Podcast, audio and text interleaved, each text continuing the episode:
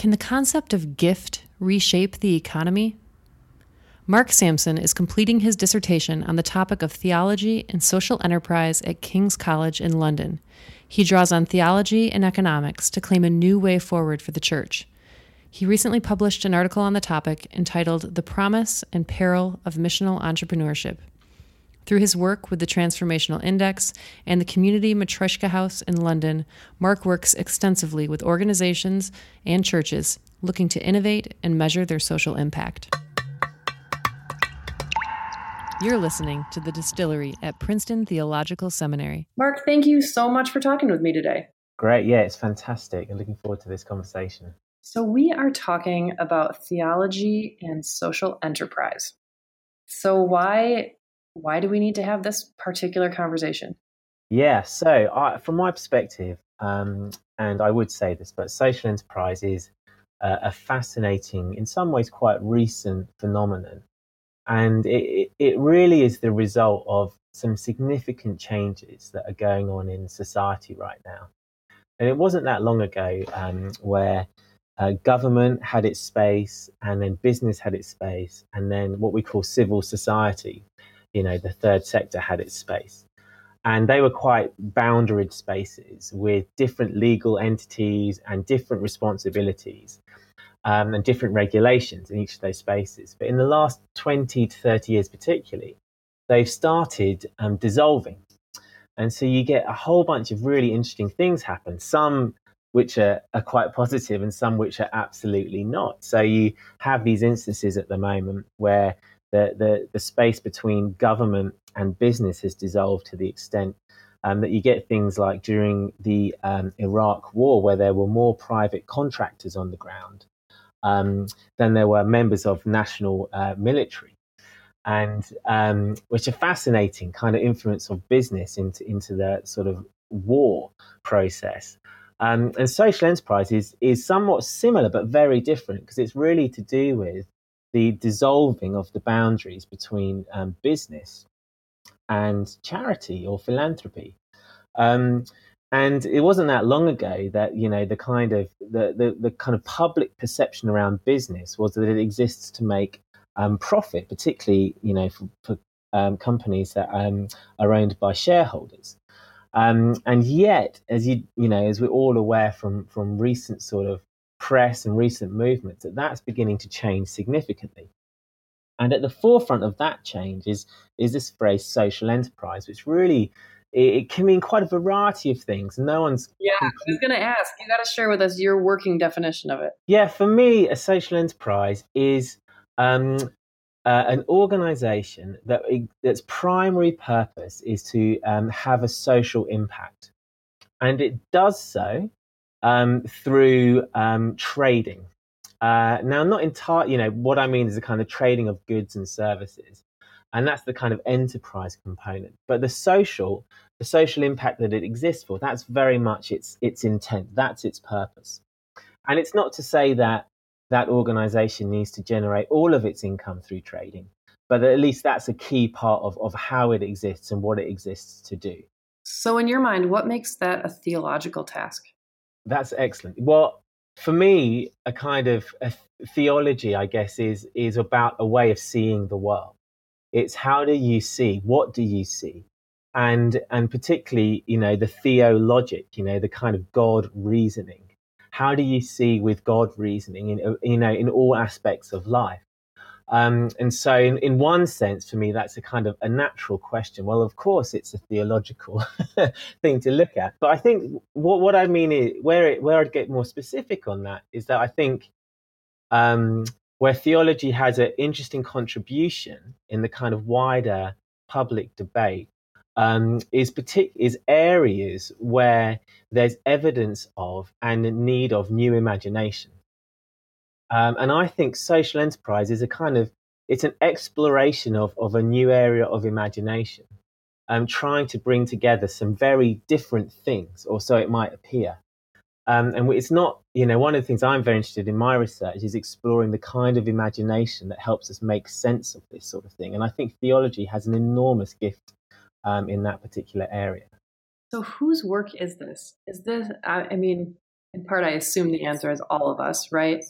But in particular, here, I'm thinking of you know pastors who feel really stretched thin, and when they hear social enterprise, they think, "Is that now part of my job description? Does the church need to now go and and you know transform the economy?" Does that question make sense? Yeah. So where I mean, I think it's for many people. I think out there for pastors and and others, this this question might creep up on them. Um, mm-hmm. So I wouldn't say you need to go out and look for it, but it might come quite soon because um, because part of part of what's been going on right now is that the, the because the old distinctions are breaking down. Um, you know, between charities and businesses and government, all of these things, there's become this kind of almost a melting pot now, where things are crossing over each other. And what that helps us do is it recognize helps us recognize how certain things need not be how they've always been. Um, and then, particularly when you put in the kind of current situation. So, what's happened now for churches and theological institutions and others is that their current economic models are are breaking, and we're seeing institutions close. We're seeing churches struggle because of donations reducing. We're seeing context changing, and what that what that forces in some way to do is to to imagine new ways of resourcing these things. And as soon as you start doing that you're instantly engaging with economics. And you're instantly engaging with um, different ways of thinking about organizations. Um, and that can be done in a very rich and fruitful manner. And it can also be done in a kind of very pragmatic and uh, sort of neutral manner um, where you think it doesn't matter how we get our money or how we get our resources as long as we get it. And so my encouragement is to see that as uh, as significant a theological exploration as preparing um, for a sermon or you know or uh, you know officiating at a Eucharist or whatever the kind of tradition or context that people are in. Um, so, so to kind of to expect that, that this is coming, and then also to think about, which I'm personally interested in, and it's not for everybody, is that um, you what what is the relationship of of sort of more enterprise based approaches, um, you know, in this in in in ministry and in in that life. Now, for many people, that sentence is just a red flag. Like, you know, these things are, aren't these things radically different? But I don't think they necessarily have to be. You know, there's interesting stories emerging of this, um, you know, a church in the in the northwest that started a pub. Um, you know, of of other people, you know, basically engaging with their communities and societies through enterprise, um, because they see that as being the chance, as we mentioned earlier, to embody um, something alternative and to be reflective of of something of of God's reign or rule that they want to see see reflected in into their neighborhoods. So I think it in many ways, you know, some some will go looking for it and others it will creep up on them. But I think a lot of us will have to engage with some of these questions. What was there a particular problem that that you saw that kind of drew you into this type of research? Yeah, I, it was. I think there's two things that were going on with me. One was I started studying theology um, in a formal uh, way. I started studying it at the time of the economic crisis in 2008. Yeah. Um, and I particularly started studying kind of that drew me into questions of theology and economics. Mm. Um, and so that was going on. But at the same time, I after I graduated um, from my master's, I ended up um, working in a business consultancy in London. And it was fantastic. But I ended up running into certain practices and certain ways of thinking that I, that I thought were kind of quite destructive. Um, and in that process, uh, the two of them started coming together more and more. And then, along with some other friends of mine, began to explore okay, what's some alternative ways of actually um, doing enterprise differently. And particularly you know by by just getting involved in as i always sort of have been in various ways some of the stickiest social issues and challenges that are around us. And so it's both an intellectual thing but also a very sort of practical thing as well for me. What were some of the things that you saw in that consultancy that you found problematic? I think it, it i think it was the questions you don't ask. Um, or the, the kind of perceived assumptions of, of, of what success looks like. And uh, the kind of, you know, and it's not that the people were fantastic and lots of the things that were going on weren't, weren't bad, but I just felt like we, you just weren't able to have a full conversation um, or, a, or, or, or how you um, helped organizations or businesses succeed. Um, it was deemed that the sort of profitability is, is the only thing that really matters. Um, and it wasn't that the people engaged didn't think that that's, they, they wouldn't say that that's what they believe, but that was the kind of tools that they had. Um, and so it became, became how you shaped things. Um, and so for me, there, there was parts of that, that I thought this isn't, this isn't quite right. But at the same time, what's kind of interesting, even in those contexts, the, the way an, an economist would describe the kind of business enterprise, that wasn't also true of what I saw around me. So at the same time, there were signs of of a different ways of, of, of thinking, but there wasn't the language or tools to kind of uh, make the most of that. So you ground some of your thinking in talking about a civil economy in 15th century Italy. Yes. Why would I do that? Can you humor me and go there a second? yeah. So the, the phrase comes from these two Italian economists, um, and they're really trying to, you know, precisely in that way, they're trying to come up with a phrase um, which recognizes that the economy and the civil society are not separate, but they're actually, they can be combined and that can form a different imagination about society. So a civilized economy or a humanized economy. So what's interesting is that we've got, um, there's a story behind economics that we have in, in uh, the US and in England, which in many ways starts with Adam Smith. And the story goes that you know that that humans, you know, this is Adam Smith's story. Humans have this propensity to barter and trade, right? It's this idea that that that for years and years and years we we kind of get what we want by trading one thing we have with what somebody else has, and eventually we you know money was invented in order to mediate that exchange. So so we began to trade money instead of things, and, and his story is about um, this kind of natural inclination towards our self interest is the very thing that um, becomes uh, something of social benefit. And so he used not very often, but used a phrase called the invisible hand. And he said it's not it's not the benevolence of the butcher and the baker that get puts the sort of bread and meat on your table, but it's their self interest. But that's a good thing because it puts the meat and bread on your table. So the invisible hand takes all of our kind of self interestedness and turns it into something that is of benefit for everybody. So that story has dominated our understanding of economics. Um, and it's about a kind of self interestedness, it's about transaction.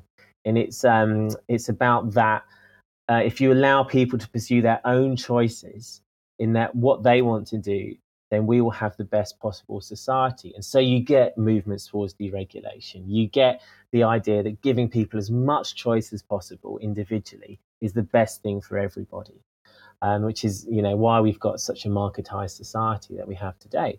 Now in Italy, there you know there's two um, economists called Bruni and Zamagni. They they tell a different story, which is really helpful. So in Italy, it did, you know, that's not, you know, Adam Smith, but instead there were, there was um, economies that happened in city states. Um, in I think the 16th and 17th century and, and, and a bit later than that. And there, within their kind of ways of practice and the ways of talking about their economics, um, were language such as gift and reciprocity. And so what you found was that, that it wasn't just down to a sort of self interestedness as the driver for economics, but it was a recognition that yes, self interested is there, but also there's gift.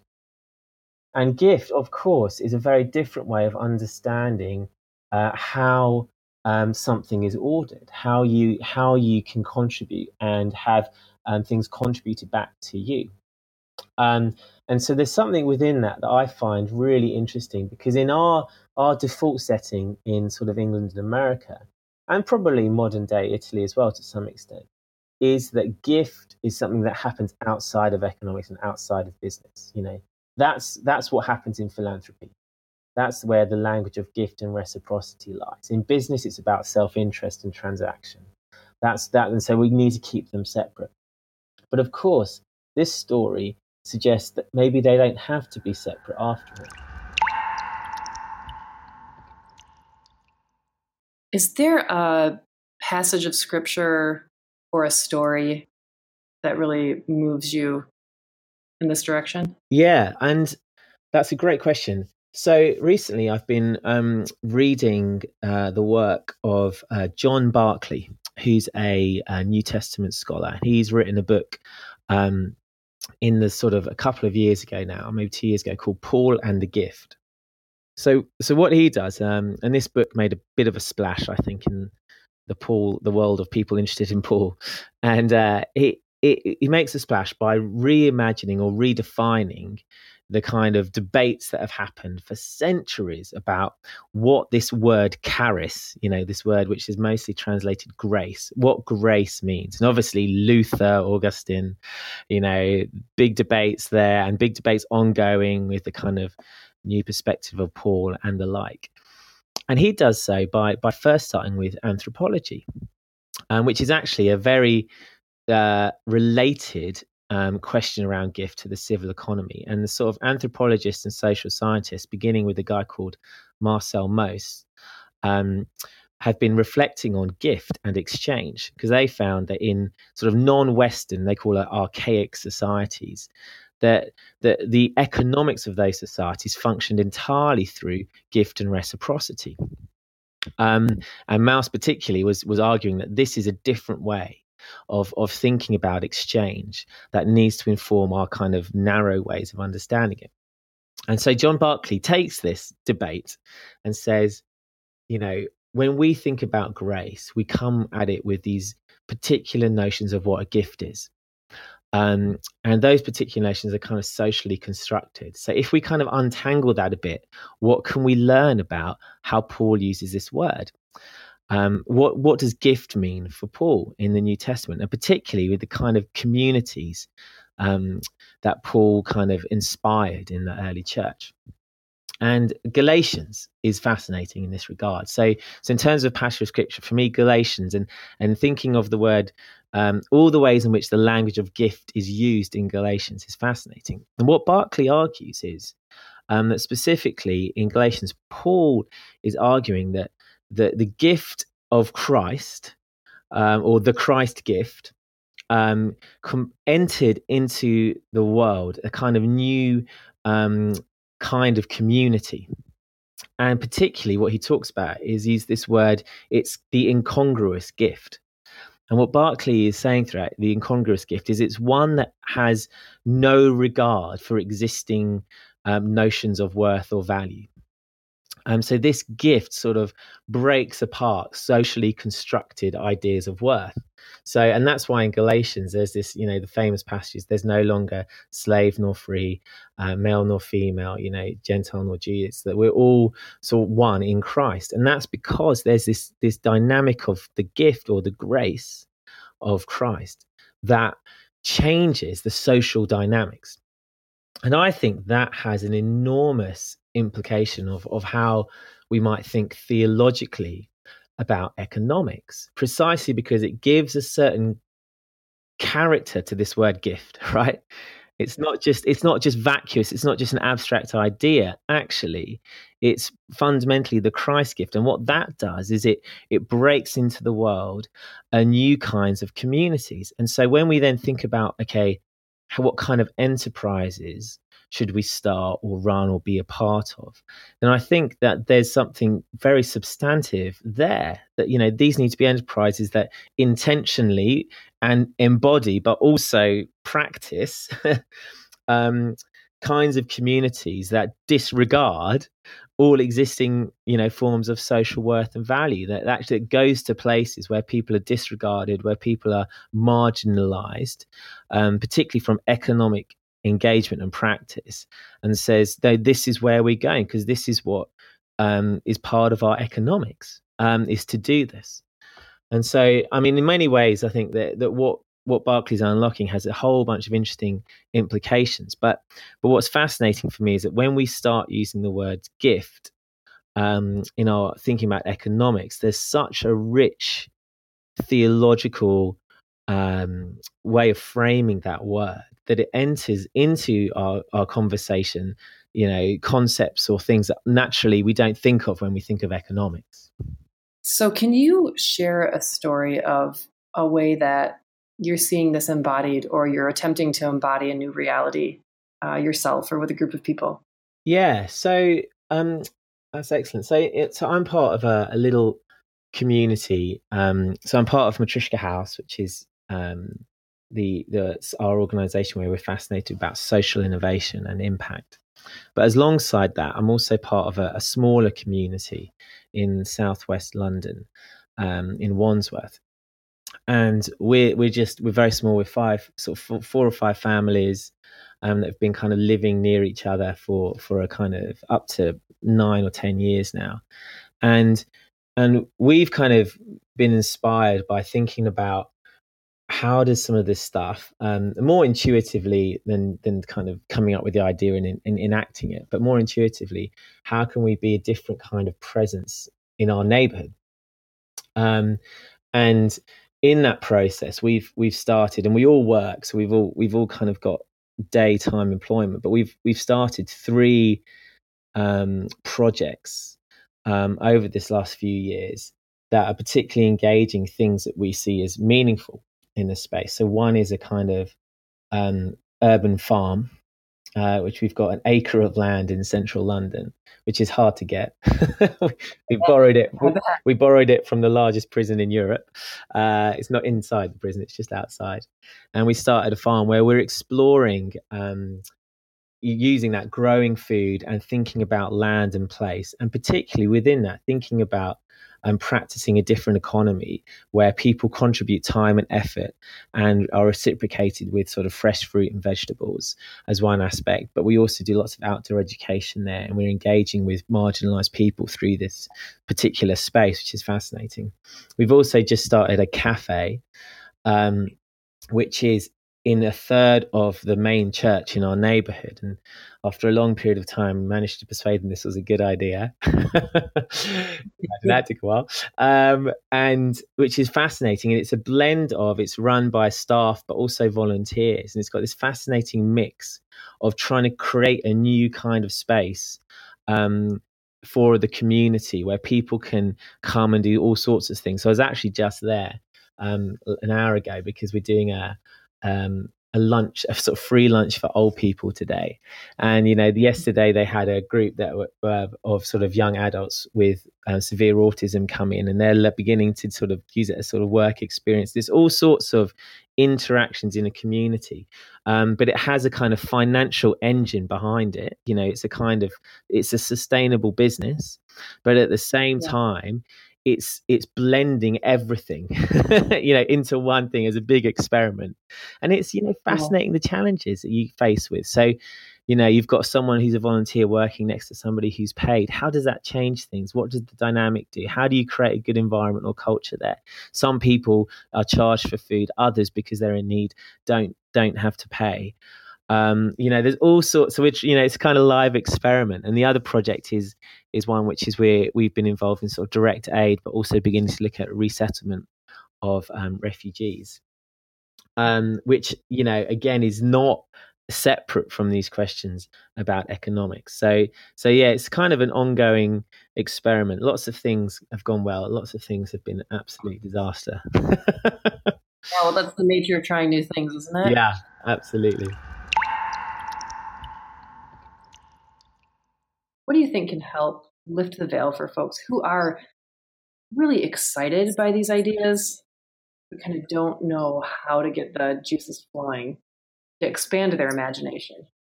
Yeah, and so I mean, I'm one of the things I I love doing, and I'm privileged to do, is to help help people start organizations and start enterprises. Um, you know, take them from the I help them with taking from the idea stage to the launch stage.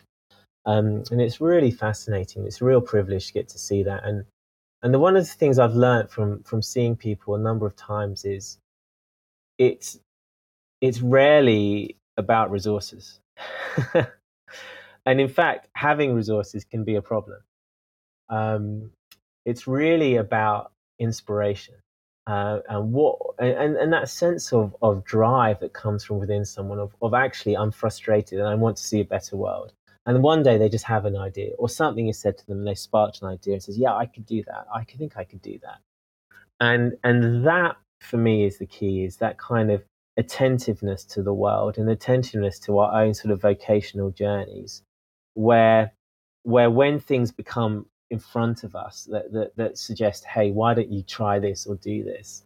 And that we, we take that seriously and we, we, we you know, we endeavor to, to follow that. Um, and it is challenging to, you know, you know, to, to kind of try and do something different, as we all know, always will have a cost somewhere and it will never be simple or straightforward. But one of my things I, I love is is working with people that have kind of captured that, you know, that have seen something different, motivated by their faith, motivated by their own story and how that intersects with the world, and said, okay, I want to start something that that that, that addresses this or speaks to this or challenges this. Um, and in many ways, you know, that that kind of individual passion when it's particularly and i've seen it was most, fruit, most fruitfully when it's nurtured in communities of people around that say, yes, we're behind you, we're with you. Um, and that's what gives me, at least theoretically, the most uh, encouragement for the role that the church plays in this. Is, is this kind of, at its best, the church is a kind of a fertile place for imagination and community, and oriented towards a very strong sense of of both where the world is in pain, but also what healing looks like as well. Um, and so I, I see churches as very natural places for these kinds of uh, entrepreneurial and or kind of endeavors to begin or at least be inspired out of. You've been listening to The Distillery at Princeton Theological Seminary. I'm your host, Sherry Osting. On our production and research team, we have Garrett Mostowski and Nii Addo Abrahams. Christy Holly works the creative design angle. From the whole team at Princeton Seminary, thanks for listening.